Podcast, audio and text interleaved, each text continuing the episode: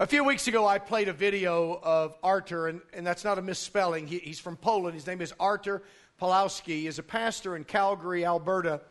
You remember it was the video, in fact, that's a shot from that video where the, the authorities invaded his church and tried to shut him down uh, while they were uh, celebrating uh, Easter. Called them Gestapo and Nazis and all that. Well, they left, but they came back and they tried to do it a second time and he ran them off again. Well, unfortunately, on May the 8th, right after church, he and his brother Dawood were leaving church, and on a freeway there in Calgary, he was arrested, and his brother along with him. And so, this is just a little short 54 second video, but I want you to see the kind of world that we're living in today, and just think about the fact that they're just barely north of us. This could be uh, coming attractions.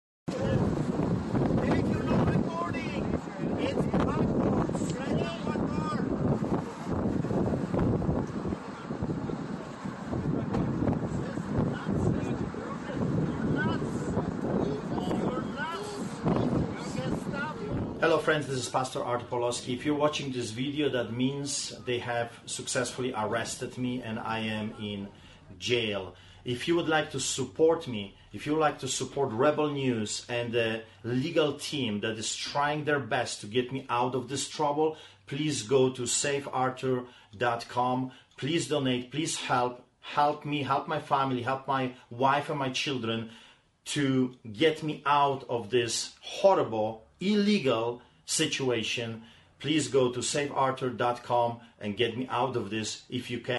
Now, the reason why I think that's so important is because I believe that if we continue to stay where we are as a culture, this is coming to North America. It's just a matter of time here in America itself. Here's an article uh, published on the dailywire.com website. This is the title of the article. I would encourage you to go read that article this afternoon in that article embedded in it, there is about a 19 minute interview where Pastor Pawlowski tells what he was treated like the two days because the only thing he was arrested for was having church. And under this lockdown in Canada, uh, he's breaking the law. And so they, uh, they shoved him in jail. He was actually kept in jail for two days. They didn't let him out until Monday night, May the 10th, at 10 o'clock that night. Treated uh, miserably at times, and I, I, just think it's, it's worth our seeing. Uh, according to Fox News, one of the bystanders that was watching this arrest, right out in the middle of the freeway, as you could see, when it had been raining, uh, said this Shame on you guys. This is not communist China. Don't you have family and kids? Now, they're saying this to the authorities.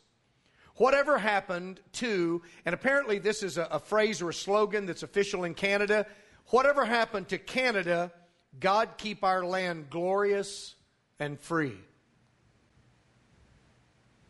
So, land of the free, home of the brave could very well be next. This is why the church in America better wise up, we better pray up, and we better stand up and speak up, or this is coming our way as well. And I just wanted you to see that because it's, it's hard to believe that we're living in a time when, when you watch this happening. Uh, this is not happening in Poland. Uh, th- this isn't happening in, the happening in the former Soviet Union, guys. This is happening in Canada. You say, well, I don't know about this happening in America. Well, you, you know that just a few months ago, they threatened John MacArthur with prison time because he wouldn't shut his church down there in Southern California.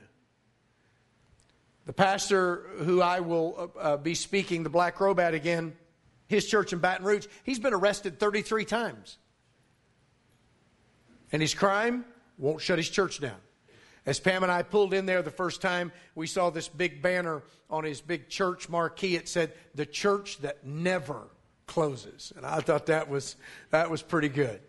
But he's been arrested, under house arrest. At one of those times, he couldn't even cross the threshold of his front door. So his church members came and lined the sidewalk leading to their church, and he walked to church to preach that day, surrounded by his people. And he told the authorities, When I'm through preaching, you can come arrest me. I'll go sit down on the front pew. And that's exactly what he did. Unfortunately, they couldn't come because they got involved in a shootout across town with a real bad guy and couldn't be there, so he didn't get arrested that particular Sunday. But that's in Baton Rouge, Louisiana. That's how fast this can happen. Well, I want to shift gears here, and I want to uh, I want to preach a message today that I've preached over the years, and it's one that that I believe is maybe one of the most critical messages that the American church needs to hear today. I never teach a lesson on this or preach on this subject without fear and trembling myself. In preparing for a sermon like this, I always kind of go back through and take the test for me, and sometimes I don't uh, come out as well as I wish I did. But today I want to preach this message entitled Pass or Fail Can Your Salvation stand the test. I am convinced that the church across America is filled with people who think they're going to heaven who are going to end up in hell. Now, this church may be a little bit different in that it has had years of strong biblical teaching and preaching. So, our percentage of people who are not truly saved but have churchianity instead of Christianity may be lower, but I'll bet you there are people in this church, maybe even some in this room today, who, if they died right now, they'd be so surprised to find out that they really were not saved. You say, well, Dan, are you trying to make it so hard that people cannot be saved? Oh, my goodness, no. In fact, coming to Christ in one way is one of the easiest things you could ever do because Christ did all the work. He paid the price on the cross. But at the same time, denying self and surrendering to the lordship of Christ is not an easy thing. And therefore, we find all kinds of ways to bypass real salvation. There are people in church for all kinds of reasons. Maybe they grew up in church and they've just grown to like the church world. It's part of their routine. And so they're in church and they think they're Christian because of that. Maybe, maybe as a, a, a youngster in vacation Bible school, or maybe as a teen at uh, some youth camp somewhere, there was a moving message by an evangelist and they came forward and they, they prayed. Maybe it was their friends that went forward and they went along with them. I've had many over the years tell me, you know, I, I went forward with my friend that night, but I didn't receive Christ. I just went because they did. Maybe it's it's someone who was an adult and they were sitting in an evangelistic service or a revival and they got swept up in the emotion and they, they knew they were sinners. And so they came forward and they cried a few tears and filled out a card and baptized, joined the church. And yet they're trusting in that. Some, I believe, just like the intellectual uh, challenge of, of debating the Bible back and forth, and maybe you're a big fan of apologetics and you're really into defending the authority of Scripture. But that doesn't mean that you are a believer. Maybe you're trying really hard and, and you want to live a, a good life. Well, I commend you for that. But that doesn't make you a Christian. As Paul preached last Sunday, no matter how hard you try, and no matter how well you may do, you will find that you have still sinned and fallen short of God's standard. Oh, it's easy enough to compare yourself to someone who's not as good as you. You can find a lot of people in this world who are not nearly as kind, maybe, or as giving, or as uh, law abiding or just civil in their temperament. You can find a lot of people who may not be as good at that as you are. And so you really look good when you compare yourself to them. But what do you look like when you compare yourself to God's perfect standard? I don't measure up. And unfortunately, it's just not within man's spiritual DNA to think about this normally. Because we say, well, you know, I don't want to make people doubt their salvation. Well, I don't either, and that's not the purpose of this message today. I'm not trying to get you to doubt your salvation, but I will tell you this if I can, I will. Because if you can doubt your salvation, you probably should. All through the years that I've been in the ministry, eh, eh, I've had people come to me and say, Dan, I'm just not sure that I'm a Christian. You know what I automatically assume then? They aren't. Now, in the end, I don't know. But if someone is doubting their salvation, I would much rather err on the side of safety, on the side of redemption, than on, oh, you're okay. Don't you worry about that. And what makes it even worse is today, messages like this will not be heard from the majority of pulpits across America. And I'm talking in Baptist churches. Forget about all the other denominations. They're preaching a God of just all inclusive love, and you know, the Lord loves us all. Well, He does love us all. God so loved the world that He gave His only begotten Son. In fact, I'm working on a sermon right now uh, entitled, God Will Not Spare Them. So I don't want to get too far off into that today. But God does love us. But this message of love and everybody's wonderful, and of course, some of the guys have gone off the deep end, people like Rob Bell, who now are preaching the doctrine that everybody's saved, everybody's going to heaven, the love of God is so broad. There's so many people who are off into the grace movement, and thank God for grace, and I want to relish God's grace. But at the same time that we're experiencing God's grace, we cannot allow ourselves to become a disgrace to grace. So this is a this is a, a very pivotal message, not because I'm delivering it. Uh, it's just because the, the, the, the, the content is so important. Many of you probably have followed the ministry in past years of Ravi Zacharias. Ravi died last May. There had been those who had come out and had uh, accused him of improper conduct, especially with certain women. And he had always just brushed it off and had been able to tell his ministry board, well, you know, that, she's just a kook. Uh, there's no, just tr- trying to get money and all that. Well, when he died, others surfaced and some that had made accusations before. And so his ministry board decided that it was time to find out. And so they hired an, an investigation agency very reputable group, and they started doing research. The report was actually posted publicly by the ministry board once they received it. And the agency said, although there were many other things we could have chased down, and we believe there's a lot of evidence out there, we have fulfilled the request of the Ravi Zacharias ministry, and they actually gave conclusive proof that the accusations were true. And as it turns out, for years, Ravi Zacharias, who had been known as a biblical apologetics guy, I used to listen to him all the time. He would make these brilliant arguments for God and for the Bible. He would go to college campuses and everywhere else. And yet when I was when I was caused to think about it, I never really heard him refer to scripture very much if ever. I never heard him make biblical arguments, just these arguments of philosophy. And although there's nothing wrong with talking philosophy, it turns out that he had been living a dual lifestyle and had women all around the world. And he was having these sexual liaisons with these women for years. Some of them he was paying off so they would be silent. And all of this came out in this study.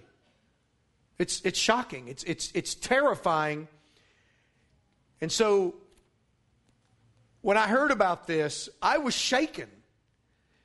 Not because a man like that could fall or a man like that could live this dual lifestyle. My question was, how could he do that? And then I had to ask myself, well, what about you, Dan? And it brought to mind this very, very powerful and yet terrifying passage of Scripture where Jesus talked about that at the judgment, Matthew chapter 7. Many will say to me in that day, Lord, Lord. But he says, just because they say that to me, not every one of them will enter into the kingdom of heaven, but he who does the will of my Father who is in heaven. Many will say to me in that day, Lord, Lord, we have prophesied in your name. That means they've preached, cast out demons in your name, done many wonders in your name. Jesus never says, No, you didn't. Leading me to believe that in many of those cases, they had done those things.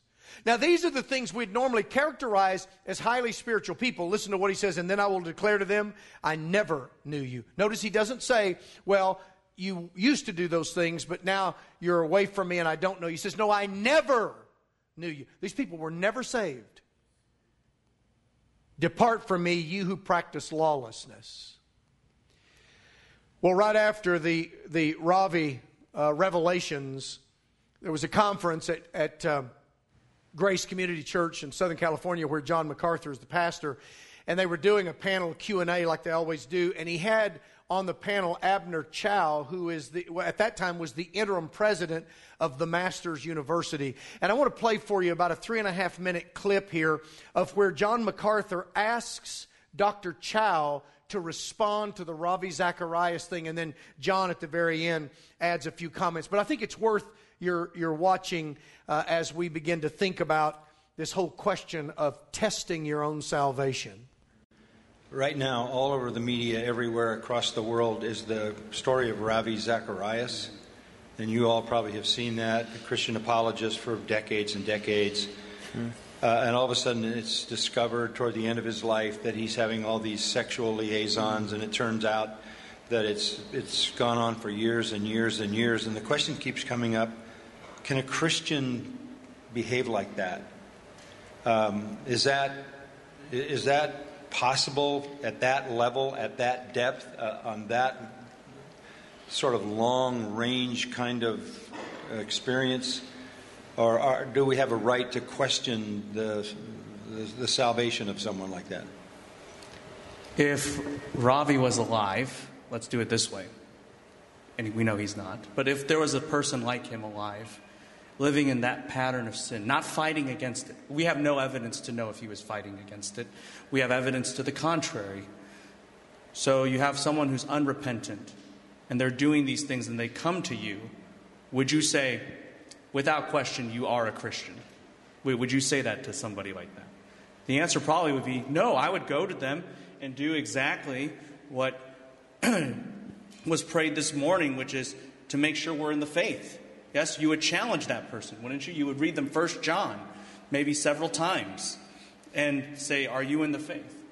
And although we don't know what is in a person's heart, even to the last second of their breath on this earth, nevertheless, the fruit speaks. And I think that is that needs to be said. And it's a warning to us. And it's also, and it goes back to the nature and the need for the local church and for the church to be the church when we see these problems of somebody not attending church and not being part of the fellowship because they're in some kind of grander ministry, we should raise a red flag because there is nothing in Scripture that says you have to preach across the country. There is everything in Scripture that says you need to be in church mm-hmm. when they meet. So there is no world or universe in the Bible where it says certain people get an exception mm-hmm. to obeying the Bible. Mm-hmm. There is no category for that. And therefore, these are serious issues, and they should have been raised. And if they were raised, and the church was the church, we could avoid this, and maybe even help somebody repent that might have been a Christian. Just to, to add to the that, that answer, in order to live that way, when you're a high-profile preacher, you have to be sinning in multiple categories to cover that. Yeah. You've got to be lying about where you were, what you did, who you talked to. You've got to fabricate lies at a complex level with all the people who are around you, with all the people you're you're going to someplace, and you've got to you've got to hide your life from them. You, you've got to lie about the past and where you were, who you talked to. Oops. Oh no secure that. Yeah. What what That's you did, in other words, the machinations around that sin are massive. And that kind of fabrication, living at that level of creating a false life, certainly comes into the category of, of 1 John. Yes. So, you know, that's why the questions have come up is, is Ravi in hell? And that's, that's a very fair question. And your answer is right. If you confronted that while he was alive, you would say to him, the Bible is explicit that that kind of life is characteristic of someone who's not going to be in the kingdom of God. That's terrifying, isn't it? I mean, that shakes me to my very core. Is Ravi Zacharias in hell? I don't know. I don't know. It's not my job to say. He will face a righteous judge. But I can tell you this that his example is just one of many, I believe, that would illustrate to us that even high profile people are not always what they claim to be. It's one of the reasons why Dr. Chou brought up the importance of accountability in a local church. You know, these people say, oh, I can be just as good a Christian out of church as you can in. Well, that's like saying, I'm just as good a mechanic with no tools and no garage as those guys that have all the tools and all the garages. I mean, that's just nuts. Pilots will eventually fly airplanes, engineers will eventually drive trains, doctors will eventually treat their patients. The church is so central to whether or not we are held accountable for our own Christian walk. So the Bible clearly says that we are to test the genuineness of our salvation. It's without debate. 2 Corinthians chapter 13. Now, a little backdrop here. This is at least the second letter, some believe the third letter that Paul wrote to this church. He had spent some two years there ministering to these people. So these people at Corinth had been under the direct ministry of the Apostle Paul that writes over half of the New Testament. Now, you'd think if there's any church where people would be true blue, it would be at Corinth, right? And yet, if you read 1 Corinthians, you get it pretty quick that there were a lot of carnal Christians, if not fake Christians in that congregation. And I'm sure that that grieved Paul. But listen to what he says to this group. He says, Examine yourselves as to whether you are in the faith. Test yourselves. Do you not know yourselves that Jesus Christ is in you? I mean, don't you even know your own heart, he says? Unless indeed you fail the test. I fear that there are some that have heard me today in this building or online or who will listen later who will fail the test. And this is a scary thing. It causes me, as I said a while ago, to back up and look at my own life, not because I want to doubt my salvation, but this is serious here. We're talking about eternity. Now, there are some, of course, that claim to be Christian because they've heard enough about hell that they don't want to go there.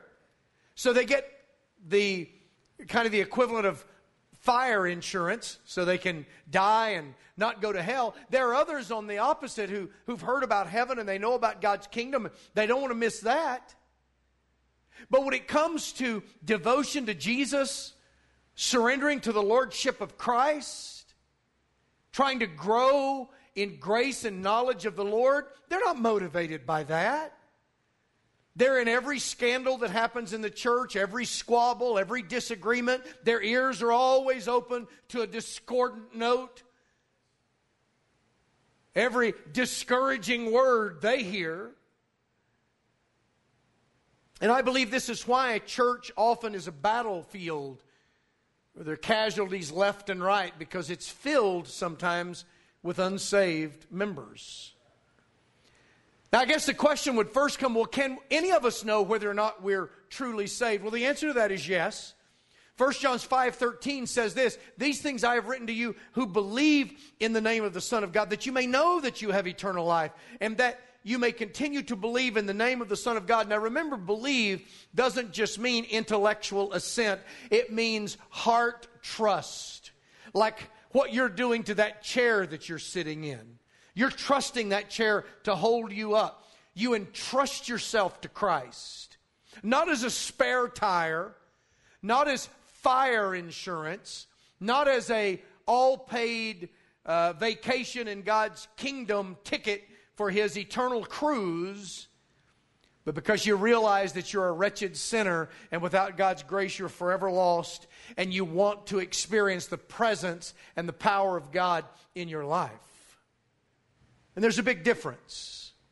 So, yes, we can know that we are saved. Well, then a second question follows can we know for sure if someone else is really saved? Well, the answer to that is yes. In fact, in a very famous chapter in the book of Matthew these days, Matthew chapter 7, Jesus clearly says in verses 16 through 20 that the way you know what kind of a tree it is that you're looking at is by the fruit it bears. So if a tree has oranges on it, you can easily conclude that's an orange tree. This tree has apples, well, that's an apple tree. This one has cherries, that's a cherry tree. It's very easy. And so a person who's truly born again is going to show it. All through the years of ministry, I've had people come up to me and say, Dan, I've, I've got a, a cousin Vinny or a nephew or I've got a son or a grandson. And you know, they claim to be a Christian. I remember when they were baptized, but you know, they're good for nothing and live like a, like a heathen. But they say they're a Christian. Dan, are they really saved? No. No, they are not saved. You look at that tree, you look at its fruit, and you know. Now, I'm not God, please understand. I don't go around trying to pass judgment on people saying, well, I think they're saved and I think they're not, although I'm pretty sure he's not. But anyway, you know, not saved, not. It's not that kind of thing. Oh, you can't pass that up. Terry, you got to do something like that. You got it. So it's not like I'm saying that we ought to declare ourselves the ultimate judge. And of course, then that brings up the question of, well, isn't it judgmental? To question someone's salvation. Did you know that John 3:16 used to be the most often quoted verse, the most well-known verse on college campuses? Do you know what the most well-known verse is today on American college campuses? It's Matthew 7:1, judge not lest you be judged. Now I know what that passage teaches. And it's not teaching that we shouldn't try to figure out where we are or where our family members or our friends are spiritually. In fact, if you read the whole context, what Jesus is condemning is judgmentalism. He's not condemning godly judgments. In fact, to get here today, and from the moment you woke up, you've already made numerous judgments. You can't live life without making judgments. When it comes to a spiritual level, Jesus says in John 7 24, don't judge based on the appearance. Don't try to read the book by its cover. But what do you do? Judge righteous judgment. Notice, he's telling you, judge righteously. We can't play God. We don't know men and women's hearts. But we also know what God's word says, and we know what truth is.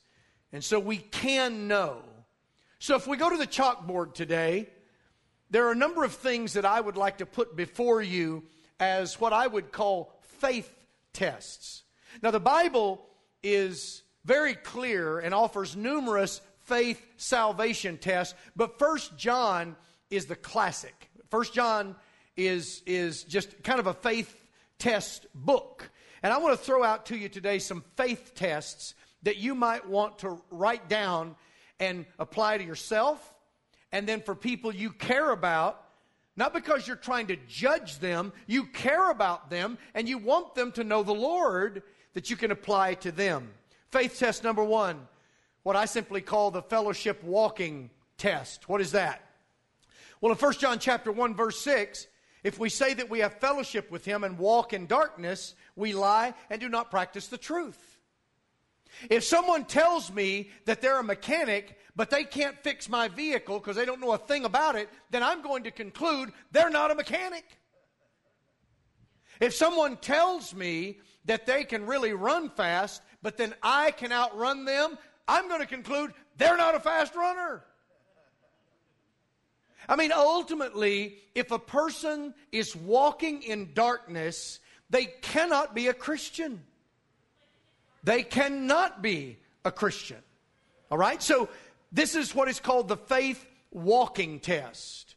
Are they, I mean, excuse me, the fellowship walking test. Are they in fellowship with God? Do they show it by the way they walk? Not just by the way they talk, but the way they walk.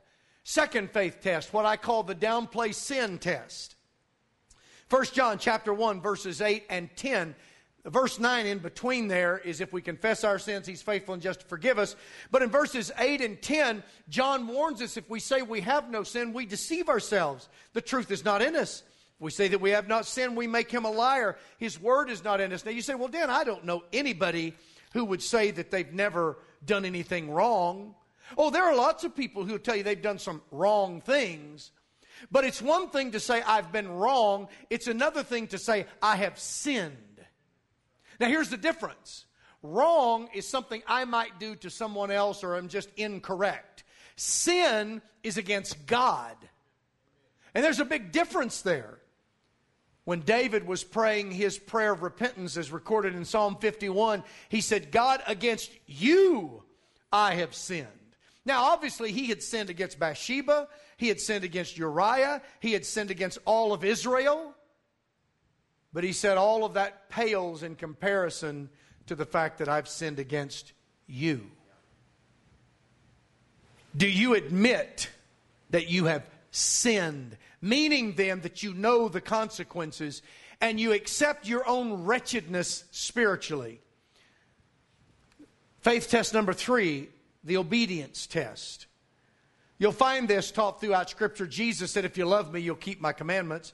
But in 1 John chapter 2, verse 4, and then chapter 5, verses 2 and 3, he says, He who says, I know him and does not keep his commandments is a liar. The truth is not in him. By the way, you notice this refrain is a liar. Truth not in him.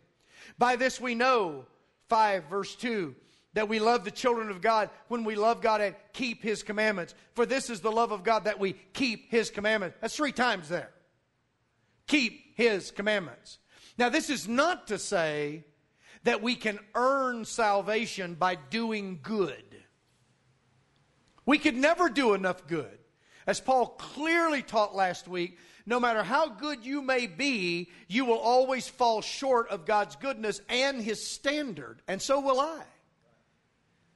But if I am a truly born again believer and God's Spirit has come to live in me, I'm going to be endeavoring to obey God. And even though in my own flesh I will sometimes disobey God, or at least not obey God fully, which is ultimately disobedience, I will have as my heart's desire, and not just my heart's desire, but I will be living out obedience as best as I possibly can.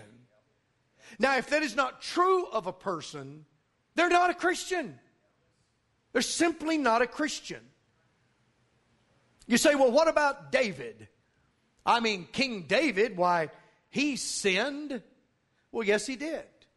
He committed a horrible sin. And God judged him for that. But if you will remember, it was a very short period of time between his failure and his repentance.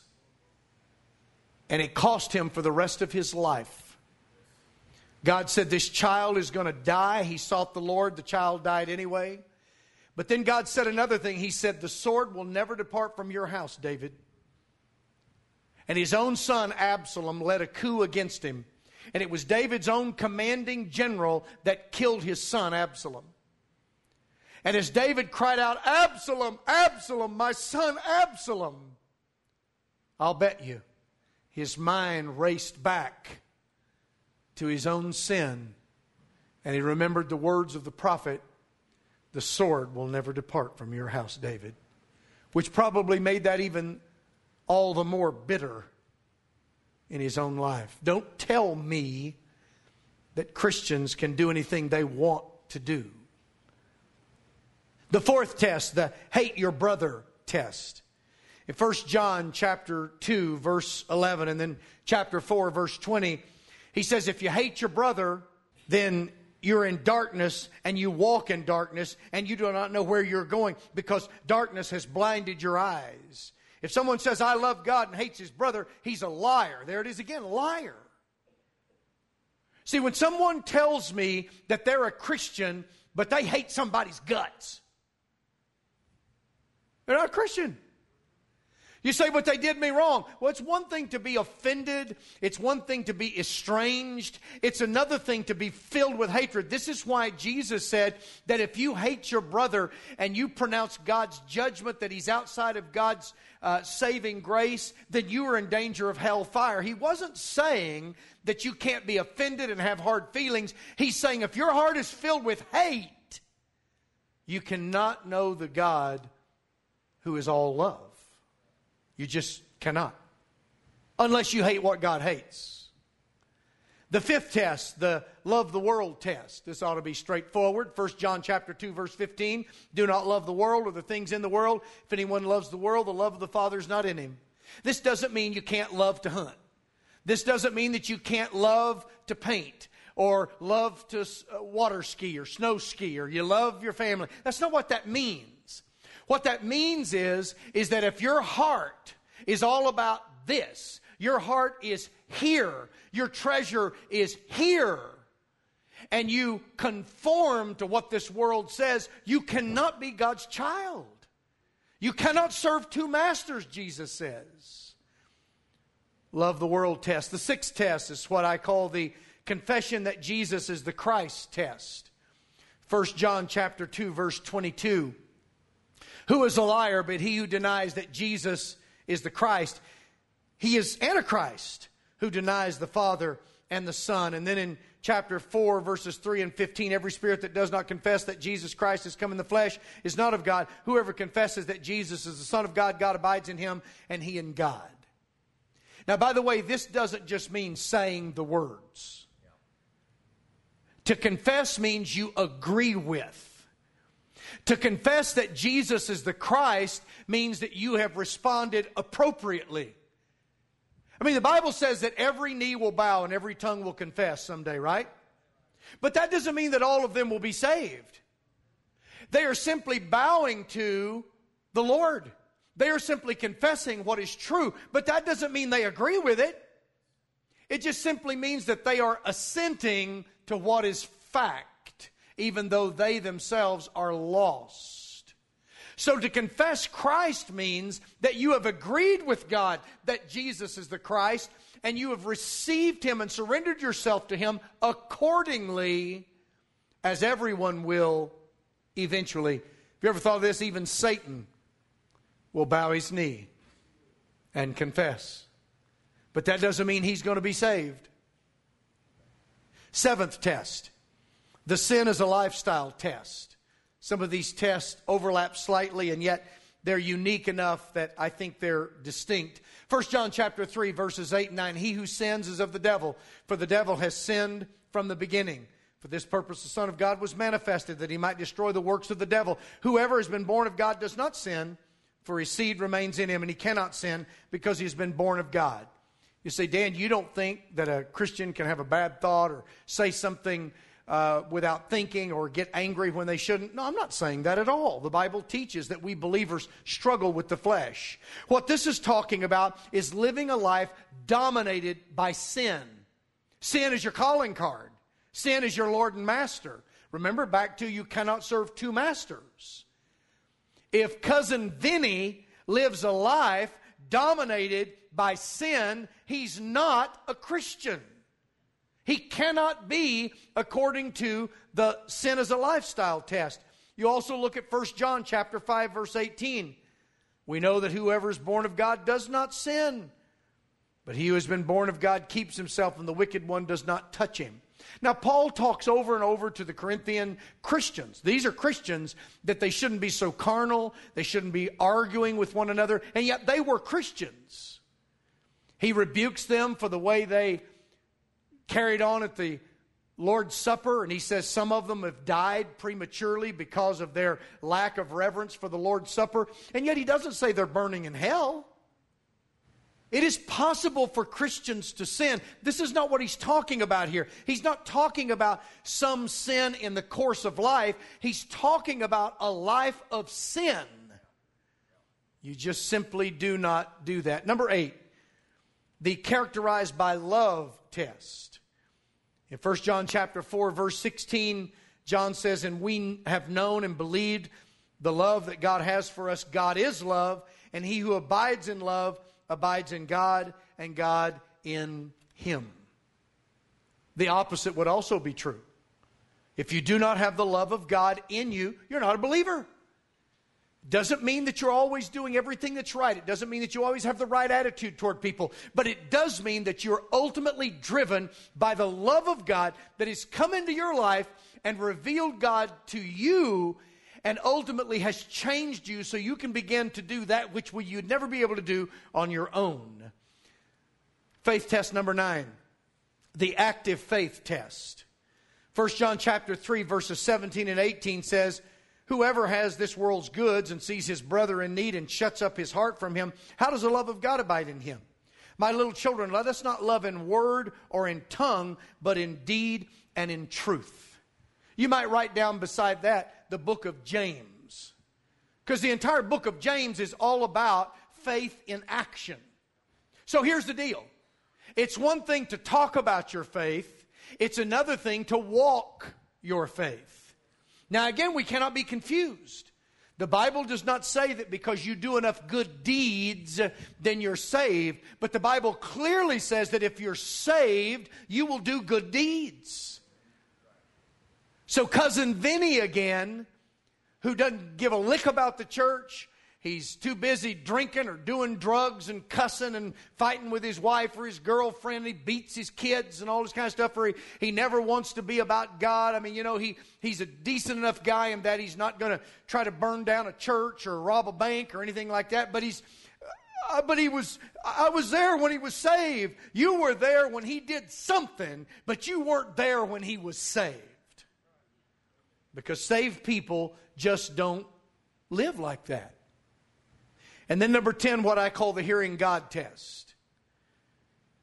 1 John 4 6, we are of God. He who knows God hears us. He who is not of God does not hear us. By this we know the spirit of truth and the spirit of error. Now, notice John said, hears us. What do you think he's talking about? This. Hears us.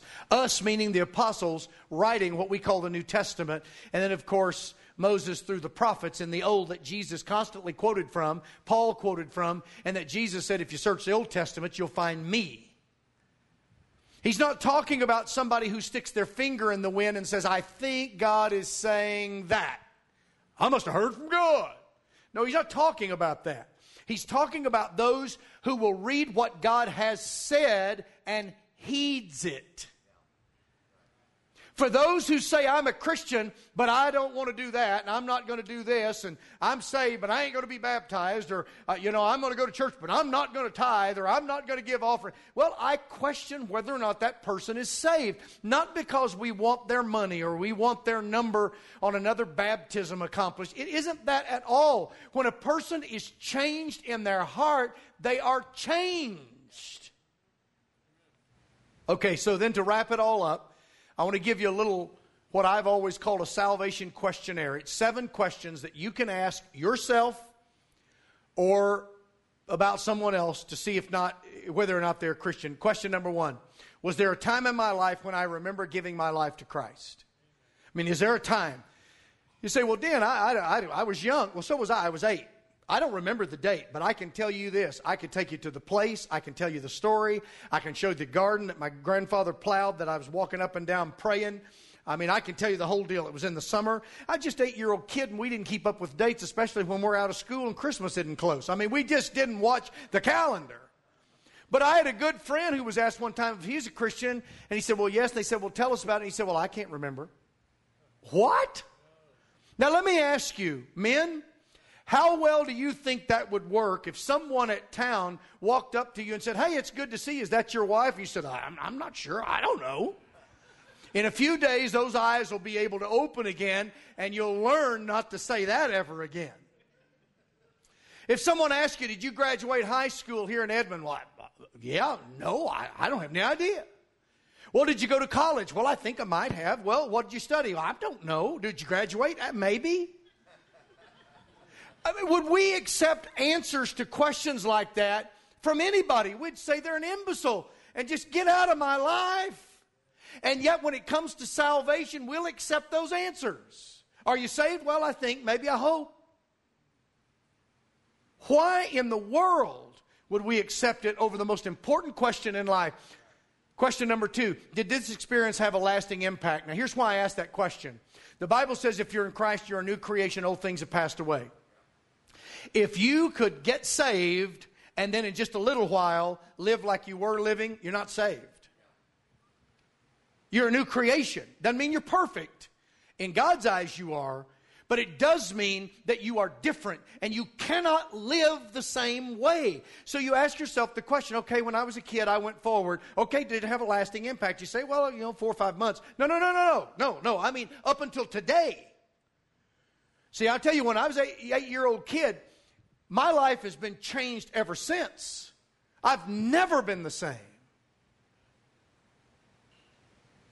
1 John 2:19 tells us the same thing. A lot of people look like they're Christians and all of a sudden they disappear. Well, John says, well, they went out from us because they weren't of us. If they'd have been of us, they'd have stuck with us. In other words, those who are truly saved will stay saved. And if they go out, if it's just a passing phase, that's all it was. It really was a passing phase. Question number three on the questionnaire Does the Holy Spirit give me assurance and peace? You say, well, I, I, how do you how do you say that? Well, Romans eight sixteen, the Spirit Himself bears witness with our spirit that we are the children of God. Do you down in the core of your heart, when you get past all the emotions and all the circumstances, do you in the core of your heart know that you know that you're a born again child of God because you have confessed with Jesus with your mouth, you believe in your heart that God raised him from the dead, you said, Lord Jesus, come into my heart, and you weren't playing games. Well, then the Holy Spirit will comfort you and say, okay, look, you're, you're mine. There will be these moments when you will know. Question number four How do I feel about sin? Now, here's what I mean by that. Do I live as close to the world as I can? Can I sin and get away with it? First of all, no, you can't sin and get away with it. The Bible says, what a man sows, he reaps. But here's what I mean you claim to be a Christian, but you live just as worldly as you possibly can and still call yourself a Christian. You say, now why in the world would anybody want to do that? Well, there's lots of people that do that. And then they're the ones who folks are asking, well, do you think old Joe's a Christian? Do you think old Marianne's a Christian? No! No! If you try to live as worldly as you can, and if you can sin and it not convict you, you're not a Christian. Let me tell you what happens in the life of a believer when they disobey God. They are crushed. And they fall to their knees and in grief say, God, forgive me for what I did. Holy Spirit, forgive me for grieving you. God, help me to be who and what you want me to be. And if we do not do that, then James says friendship with the world is enmity with God. He tells us how in the world could we be a friend of the world and a friend of God. You look at your reflection in a mirror and you walk off and forget what you look like. If we have fellowship with Him but walk in darkness, we're not saved. Question number five, we're almost there. Do I love the things of God, Bible, prayer, and worship, and prove it by the priority I give them in my life? See, it's one thing to say, oh, yes, oh, I love God's Word. Oh, yes, prayer's powerful. Oh, I love to worship. Okay, prove it. Prove it. Do those have a priority in your life? Peter says that, like a little baby, you're going to want the Word of God because it's like milk to a baby. If you don't, you're not a Christian. Now, that doesn't mean that you won't have lulls in your life. I'm not talking about that. I'm talking about those things just aren't important to you. You go to church when you have to. Well, then you're not a Christian. Number six, do I love the people of God and prove it by the priority I give them in my life? Notice once again the priority. See, these people say, well, I don't have to go to church to be a Christian. Well, you don't have to take a bath either, but it feels good, right? So here's the deal. You and I, if we're children of God, want to be with the children of God.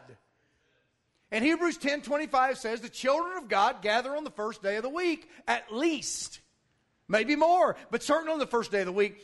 Does that have a priority in your life? If it doesn't, you're not a Christian. I'm just telling you, you're not. And then the seventh question Am I ashamed of Christ when I'm around others, especially unbelievers, or do I boldly show and share my faith. Now, this does not mean that you grab the waitress by the apron strings and drag her over to your table and almost get her fired and embarrass her while you try to force feed the gospel to her. I've seen guys do that to get another notch on their evangelism gun, and I'm offended at that. Now, if your waitress comes up to you and she's bawling crocodile tears, you say, honey, what's the matter? She says, my life's coming apart. Okay, well, that might be a good time to say, hey, Jesus can help that. But this doesn't mean that you're the gospel gorilla and you just you hide in the bushes and you see some unsuspecting sinner and boom, you pounce on. That's not what I'm talking about here. I'm talking about you want people to know you're Christ and you want them to know that you're his follower. You're not ashamed of Jesus. It doesn't matter if you're standing next to Joe Biden or you're standing next to the town drunk. It doesn't matter, or a, a, a Catholic priest or Paul Blair. It doesn't matter. Well, he's not in that same crowd, I'm just saying. You're not ashamed. Or do you find yourself kind of whispering, eh, Christian? Uh-huh, uh. Romans 1:16 I'm not ashamed Paul says of the gospel of Christ. And remember Jesus said in Luke 9 if you're ashamed of me before men I'll be ashamed of you. So then how do you do on the test? You pass or fail. Friends, I'm telling you, this is critical. We better make sure. I close with this verse Psalm 107 3 says, Let the redeemed of the Lord say so. It is time for us to know so. It is time for you to know that cousin Vinny or sister Sally cannot be saved and live like a devil. Because Scripture says it's just impossible. It is time for us to get dead serious. So here's my question to you.